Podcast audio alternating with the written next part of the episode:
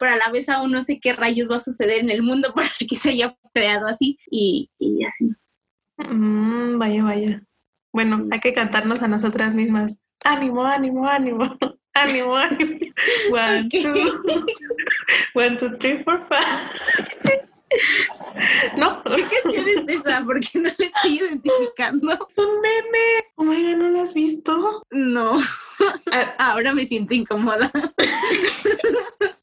Para los que no nos conocen, yo soy Rosa Lisbeth Y yo soy Laura Álvarez. y esto es Confesiones en el fin del mundo. La, la, la, la. No, en serio, voy a, voy a buscar. ¿No has visto el de ánimo, ánimo, ánimo, ánimo, ánimo, ánimo? One, two, three, four, five. One, two, ¿no? Chale, Rose, te falta No. barrio en esto en internet.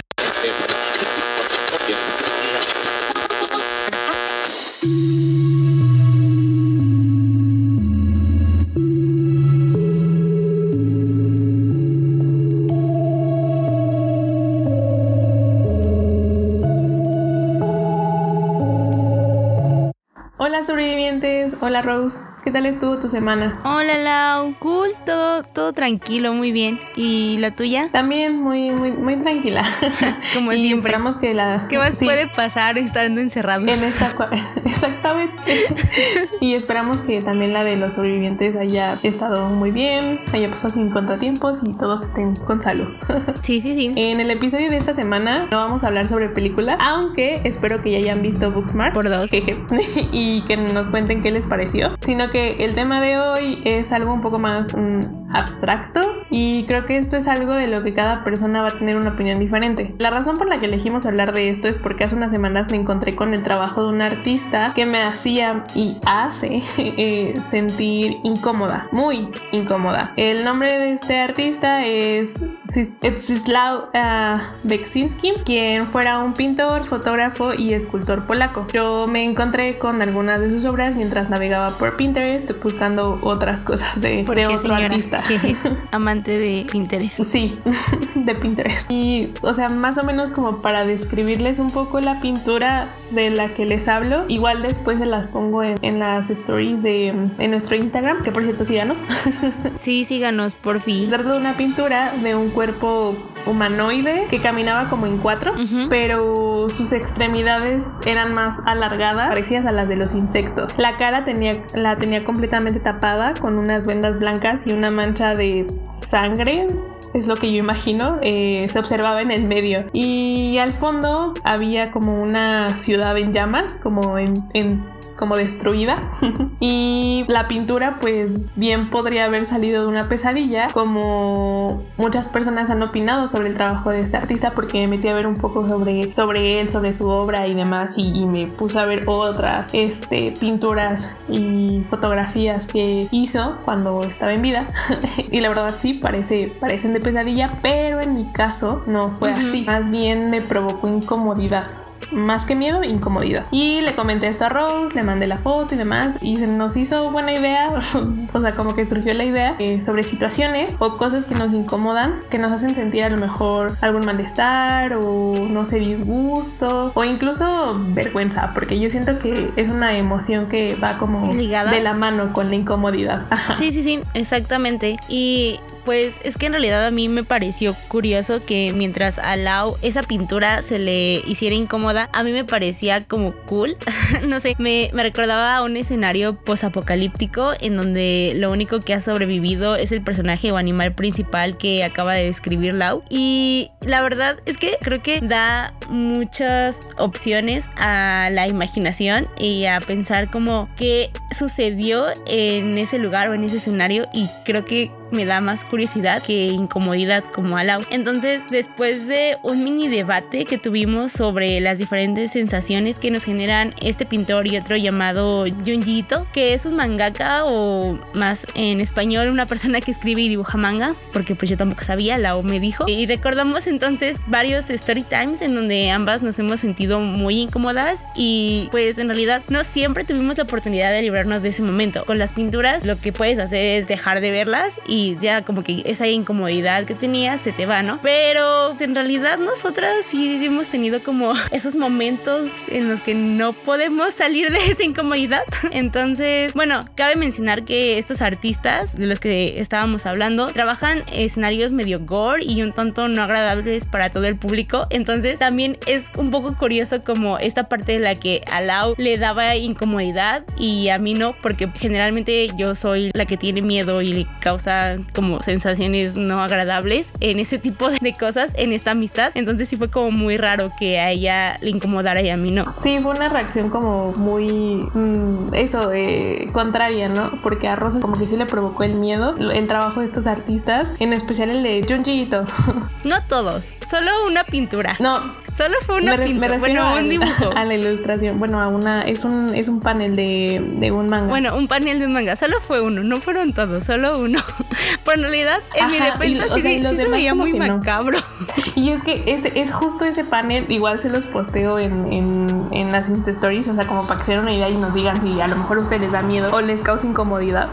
es porque a mí el trabajo de Junji Ito en general no me causa miedo, me provoca incomodidad, me provoca incluso hasta asco, porque mucho de su arte o de, o de su estilo más bien, de, de, su estilo artístico, me recuerda como a, bueno, es que ustedes saben que es la tripofobia, porque tiene como esos elementos que a mí me, le causan tripofobia. Exacto. y me causan tripofobia. Por eso es que me incomoda y me disgusta y me da asco lo que hace Junjito. Y a Rosa no tanto, pero algunas de sus, bueno, al menos ese panel que vio del, del manga le dio miedo. Y a mí, para, para mí fue como de, ah, o sea, sí se ve como medio perturbador, pero no pasa de ahí, ¿no? Exactamente. Y bueno, pueden revisar su trabajo. Y creemos que es muy bueno, o sea, dibujan fantástico y, y así.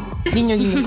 sí, sí, sí, sí, revisen su trabajo y ya díganos qué piensan sobre eso, porque realmente sí tuvimos como sensaciones y opiniones muy distintas al momento de, de revisarlos. Entonces, sí es interesante saber qué piensan los demás. Y bueno, antes de comenzar a quemarnos con todos nuestros momentos incómodos, queremos mencionarles que la incomodidad es un sentimiento muy subjetivo y en realidad puede variar según la persona, justo como nos sucedió a Lau y a mí. Y es importante mencionar que pues esto depende mucho de, de ciertas situaciones que te sucedan y que estas detonen algo dentro de ti y cómo tú codifiques eso en tu cerebro y actúes a partir de ello. O sea, eso siempre va a ser importante porque es a partir de eso de cómo vas a reaccionar tú frente a ciertas situaciones. Ajá. Y bueno, decidimos hacer una búsqueda rápida en internet. Literal. sobre la definición de, de incomodidad. Y según la RAE, ya sé, no, puede que haya gente no muy fan de la RAE, pero bueno, pone que la incomodidad es la falta de comodidad. Uy, vaya, o sea, nunca se nos hubiera ocurrido Súper útil su definición. Sí, un punto menos. O sea, entiendo por qué no son fans de la RAI. En otras palabras, pues la incomodidad podríamos decir que es cuando te encuentras ante situaciones o sensaciones desagradables, nos causan malestar o que incluso, como ya les dije al inicio, incluso hasta vergüenza, ¿no? Y es en este último campo en donde Rose y yo tenemos mucha experiencia. Oh, sí. Así que sí, en este episodio nos vamos a exponer. As always. Otra vez y mucho, probablemente. Porque al parecer no tenemos nada mejor que hacer o de qué hablar. ¡Ey! Pero las risas no faltaron. Ajá, guiño, guiño. bueno, en fin, creo que la primera situación incómoda que recuerdo haber pasado con Rosa fue cuando tuvimos que asistir a una obra de teatro porque nos habían mandado de la escuela y teníamos que hacer un trabajo sobre eso. Ya saben cómo funcionan esas cosas, ¿no? que de repente los profes te mandan así a obras que para subir puntos y cosas así. Nosotras no nos salvamos eh, de El punto es que ya dentro del teatro, justo enfrente de nuestros asientos, había dos parejas. No una, dos parejas besándose. Y al principio fue como de, ok, ahorita terminan de besarse y todo cool, ¿no? Pero pues la verdad es que no fue así, eh, porque siguieron besándose durante toda la obra. Y la, la incomodidad no fue tanto porque se estuvieran besando en sí, sino porque hacían mucho ruido al besarse. Y eso sí era incómodo. Así que Rosy y yo hicimos lo mejor que sabemos hacer y pues nos empezamos a burlar de nuestra soltería porque la situación se prestaba. Oh, sí, con lo que me gusta burlarme de mí misma. O sea, en ese entonces fue como qué tan mala tiene que ser nuestra suerte para que dos parejas se sienten frente a nosotras y se la pasen besando durante dos horas seguidas. Spoiler, muy mala. no nos malentiendan, no es como que estemos en contra de las muestras de afecto en público, pero como dije, que estén así durante tanto tiempo y que además hagan mucho ruido, ustedes, pero eso sí es incómodo. Además, tampoco es como que pudiéramos distraernos con la puesta en escena pues, porque la obra era malísima y pues... Me... Ajá, exactamente. No recuerdo mucho de la obra, pero sí recuerdo que fue más el hecho de que no podíamos movernos de, del lugar en donde estábamos porque pues en teoría estábamos viendo la obra, ¿no? Entonces teníamos que mirar al frente y ellos estaban enfrente de nosotros y pues era muy incómoda la situación y pues no podíamos salirnos del teatro nada más porque estos tipos estaban ahí besando. Y pues en realidad como que nuestra forma de canalizar toda esta incomodidad fue burlándonos de la situación, como siempre. y creo que en general cuando de situaciones incómodas se tratan, por lo menos yo tiendo a hacer muchos comentarios burlones o sarcásticos al respecto, así como como Chandler Bing de Friends o incluso me empiezo a reír mucho, pero pues eso ya es como en situaciones más extremas que incluso es más como en situaciones en donde uno debería estar serio pero no puede estar serio y entonces como que se pone incómoda la cosa y pues yo solo me río, pero así es como mi forma de canalizar toda esa incomodidad. Y ligado a esto último que dijo Rose, otra situación en la que creo que varios se pueden identificar cuando se produce un silencio incómodo eh, entre tú y otra persona es cuando le estás empezando a conocer. Entiendo. Y bueno, no sé, al menos en mi caso, a mí me ha pasado que quiero entablar como una amistad a lo mejor con una persona a la que acabo de conocer y generalmente son los nervios y la incomodidad los que me obligan a hablar porque hay un punto en la conversación en donde a lo mejor ninguna de las dos personas sabe como qué decir más. Y entonces esa situación es la que a mí me provoca el, el hablar y empiezo a decir tonterías y pues de momento medio me ha funcionado entonces eso. Y no es que el silencio per se me incomode sino que me pone incómoda el que se acabe la conversación, ¿no? Con esa persona a la que quiero conocer. O con la que sé que a lo mejor aún debo de pasar tiempo, porque también me, me ha llegado a ocurrir que, por ejemplo, generalmente cuando entrabas a un nuevo grupo, por ejemplo en la prepa o incluso en la universidad, y de repente era como de, mm, ¿y con quién hablo? Este, y a lo mejor te encontrabas a alguien con el que medio hacías plática, pero llegaba un punto en donde esa plática se terminaba y entonces ya no sabías qué decir y, y se hacía medio incómodo porque sabías que todavía tenían que estar o que iban a tener como que pasar tiempo juntos, pero ya no había nada que decir. Y entonces ahí es donde a veces eh, entraba ese lado mío de vi cualquier tontería para mantener a flote la conversación y disminuir esta incomodidad. Me acabo de acordar de algo ahorita que dijiste eso de la universidad y de que, de cuando llegas y conoces a alguien y pues tienes que empezar a hacer la plática. Me acordé de que justo en la semana de propedéutica en la universidad yo conocí a un amigo, se llama Pepe, y fue como súper random la forma en la que yo le empecé a hablar, porque ya sabes, soy súper ñoña, ¿no? Entonces yo generalmente tengo como toda la información que se requiere el primer día. Y creo que sí te había contado esta historia, ¿no? O él te la contó probablemente porque él la cuenta más gracioso que yo. Me acuerdo que él estaba sentado atrás de mí con otra chica y no sé, no, no me acuerdo bien qué, está, qué estaba pasando, pero él le preguntó algo sobre el propedéutico y sobre los horarios para sacar las credenciales o algo así. Y la chica no sabía la respuesta, pero yo sí. Entonces, en mi necesidad de hablar con alguien y, pues hacer amigos. Te metiste, volteé, o sea, me volteé. Yo ni siquiera estaba en la conversación, o sea, nada que ver, pero me volteé y le, le respondí su duda, ¿no? Porque en mi cabeza, mi proceso mental fue como, pues le voy a responder y probablemente él me diga, ah, como muchas gracias, ¿no? Y ya. Ajá, es una buena forma de romper el hielo y acercarte a alguien, ¿no? Y mostrarte amistosa.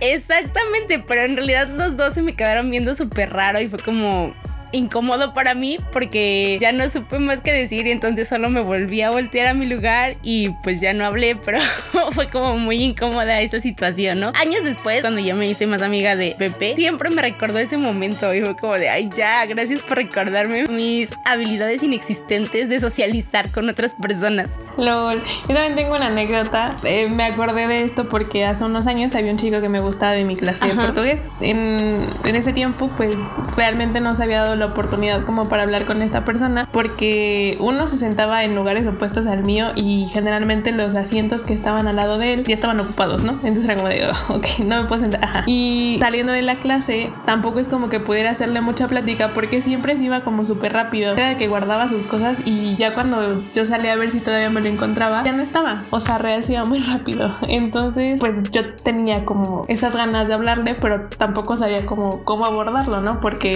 no habíamos habíamos intercambiado muchas palabras en la clase, ni habíamos interactuado tanto, entonces era medio incómodo el llegar ahí como hola, o al menos para mí lo era. Pero afortunadamente, creo, en una ocasión nos tocó trabajar juntos y pasó que terminamos el trabajo más rápido de lo esperado. Entonces yo ya no sabía ahí muy bien cómo qué decirle para continuar con la conversación, ¿no? Porque pues estábamos hablando sobre el trabajo, pero después de eso como que terminamos, hizo un silencio medio incómodo y, y, yo así como de, es que quiero hablarle a esta persona. y entonces apliqué la de, ¿te gusta el pan? o sea, bueno, no le pregunté, no, no le... Literal le dijiste eso. O sea, literal le dijiste, ¿te gusta el pan? Algo así. O aplicaste la de Edward Cullen y le preguntaste por el clima. no recuerdo en este momento exactamente como que le dije, pero sí sé que le hizo una pregunta tonta como la de ¿te gusta el pan? Está bien, suele pasar, suele pasar. Para sacarle como conversación. Y al principio sí se me quedó viendo como medio raro de, de qué me está hablando esta loca, pero al final pudimos ahí conversar más y además yo me llevaba bien con una chica que sí le hablaba a él. Entonces, este, al final esta chica como que medio intervino ahí para que pudiéramos hacer la plática más fluida entre nosotros. Y después de eso pues ya podía hablarle normal y todo, ¿no? Entonces aplicar eso de decir tonterías o hablar como incoherencias tal vez para disminuir el, el silencio incómodo me ha funcionado a mí en la mayoría de las veces. Y he hecho buenos amigos gracias a eso creo. Pues mira, a Edward Cullen también le funcionó y terminó casado con Bella. Entonces funciona. Uno nunca sabe. Está puede, aprobado. puede funcionar. Método aprobado por Edward Cullen y por mí. Exacto, 100%. Sí, probablemente a alguien más eh, también le sucedió, pero ahorita no me, no me acuerdo de nadie más que de Edward preguntando por la lluvia y el clima. Y entonces creo que no, eres la única que sufre por eso, Lau. Y justo de historia me acabo de recordar otra de una de las primeras veces que yo empecé a interactuar con nuestro amigo Aristóteles. Paréntesis, para quienes nos están escuchando, Lau y yo tenemos un amigo en común llamado Aristóteles. Y bueno, Aris, no sé si nos escuches, pero por si acaso, hola, jeje. Hola Aris. sé que tienes buenos chismes, entonces espero que pronto nos actualices. pero bueno. sí, yo también estaré esperando. Punto es que cuando Lau y yo conocimos a Aris, en realidad él no hablaba. Qué curioso que ahora ya tenga chismes, pero bueno, él no hablaba. Literal, no decía nunca nada. Nunca, de verdad. Estaba callado siempre. Él siempre ha podido hablar, pero cuando nosotros lo conocimos estaba en esa etapa de su vida en la que para él era más cómodo no hablar y comunicarse con los demás haciendo señas. Bueno, solo quiero hacer una acotación de que creo que Aristóteles es el mejor desarrollo de personaje que he visto en mucho tiempo. o sea, pasar de alguien de que... Oye, sí, Aristóteles... Tiene un muy buen desarrollo de personaje, un arco muy bueno.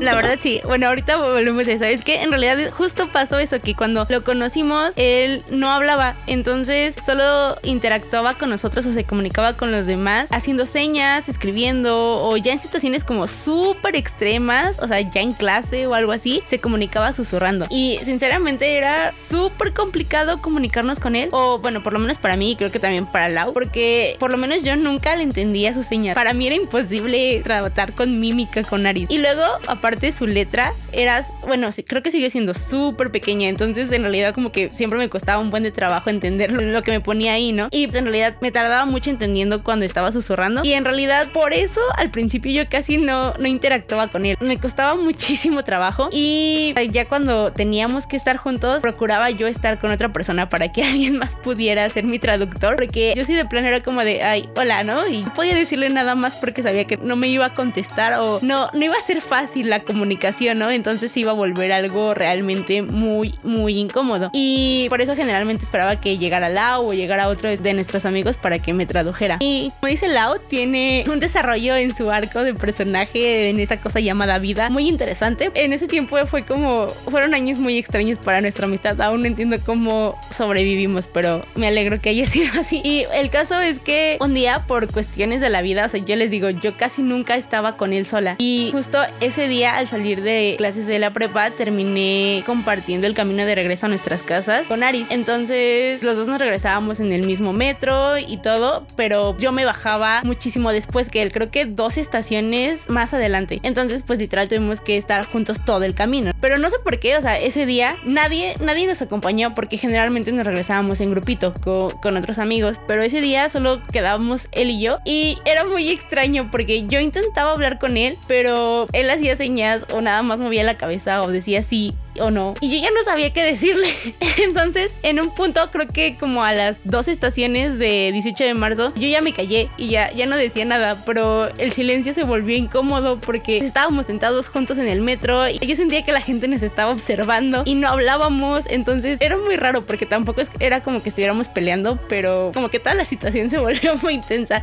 Y yo literal sí quería como que ya pasara el tiempo, o sea, de que ya avanzara y que ya se bajara porque yo ya no sabía qué hacer, nunca supe qué hacer ahí y fue como muy, muy, muy random. No sé si, si Aris se acuerda de esto, probablemente ahora que lo recuerdes te rías, pero sí fue un momento muy incómodo, la verdad fue una gran prueba a nuestra amistad, para ser muy honesta. Sí, la verdad es que eh, Aris pasamos muchos momentos incómodos juntos porque no podíamos entenderte, no podíamos a veces. Sí, sí, sí. De, verdad era, era un, gran reto entender lo que Aris nos quería expresar, cuando quería expresar algo, cuando quería darnos a entender algo, porque si por él hubiera sido no hubiera hablado con nadie en la prepa. Sí, sí, sí. Me siento orgullosa de que hayas empezado a hablar. De verdad, fui muy feliz cuando empezaste a hacerlo. La verdad, sí fue el mejor momento de nuestras vidas y en nuestra amistad. Sí, nosotros agradecemos que ahora ya nos hables y nos cuentes chismes.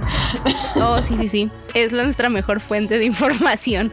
Bastante. Y bueno, ya que estamos hablando sobre esto de los silencios incómodos, hay otra situación que igual involucra silencios incómodos y que yo no soporto. O sea, me, me produce mucha, mucha, mucha, mucha incomodidad. Y es que, o sea, Rose, ¿nunca te pasó que en clases a veces el profesor o profesora hacía alguna pregunta y nadie contestaba? De que éramos un grupo de 40, 50 personas y nadie alzaba la mano para contestar la pregunta que, que se hizo, ¿no?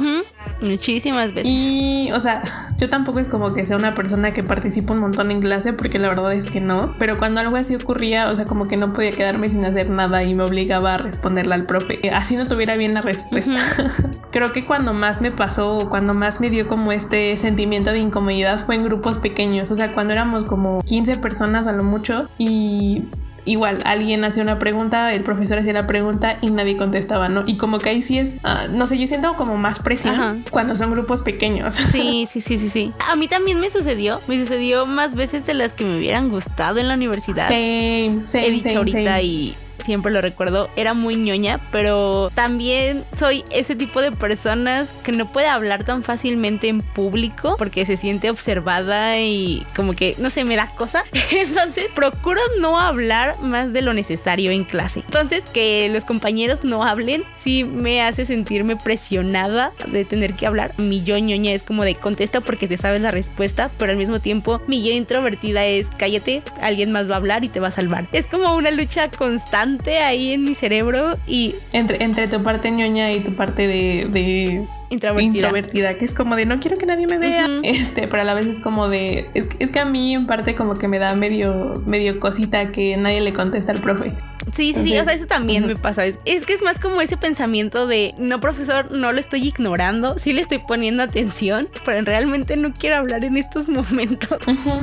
Creo que esa parte de, de, mí es la que me obliga a participar en esos momentos incómodos. Sí, definitivamente. Y sé que probablemente esto sea algo súper irónico porque lo estamos comentando en un podcast y que quizá tal vez con mucha suerte al final nos terminen escuchando muchas personas, que es lo que queremos, pero el punto es que al final sí somos unas personas introvertidas intentando ser extrovertidas, entonces a veces nos cuesta más trabajo, amigos. Y como decíamos, cuando nos ocurrían estos momentos de silencios incómodos, eh, después de que un profesor preguntaba algo, pues terminamos cediendo a esta incomodidad o tratábamos de quitar esa incomodidad pues participando o tratando de que esa presión social no se viera tan mal con nuestras respuestas. Sí, hay, hay un, un caso que, que, me viene mucho a la mente con esto y que fue como lo que motivó para que contara o, hablara sobre los silencios incómodos que se hace cuando un profesor pregunta algo y nadie contesta. Y es porque tuvo una clase en la facultad en donde éramos como 15 personas, ¿no? Y era de los últimos semestres. Y en muchas ocasiones, pues la profesora a veces hacía preguntas, pero nadie le contestaba. Y yo la verdad sí sentía feo porque pues ella, la verdad se veía que preparaba muy bien sus clases clase. Bueno, yo al menos aprendí mucho de ella. Entonces, justo para reducir esa incomodidad que me,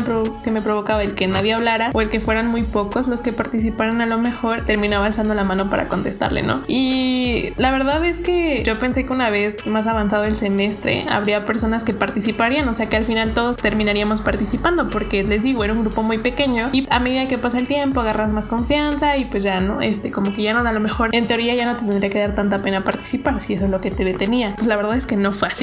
Y creo que en ese semestre, en esa clase, solo fuimos como unos 4 o 5 personas los que participábamos como constantemente en, en esa clase, los que hacíamos comentarios. Y ahora que lo miro en retrospectiva, la verdad si yo no hubiera hecho eso, tal vez me hubiera perdido de varias oportunidades académicas a las que pues la profesora me abrió las puertas, ¿no? Porque digamos que me ubicó gracias a que participaba en su clase y después se dio la oportunidad de que me invitara algunas cosillas y pues le estoy muy agradecida por eso, ¿no? Ahorita que mencionas esto, es muy curioso que entre menos personas hay en un grupo, menos participan, sobre todo en clases así que en la universidad, o por lo menos a mí también me sucedió. Y podría parecer que ocurriría lo contrario, porque entre menos personas en teoría deberíamos estar como más a gusto y no deberíamos de tener tanta pena, pero creo que, o sea, ya es mi parte introvertida otra vez hablando, quizá también es por el miedo de que nos reconozcan más fácilmente entre menos gente, porque con más gente o con un grupo más grande es como más difícil que te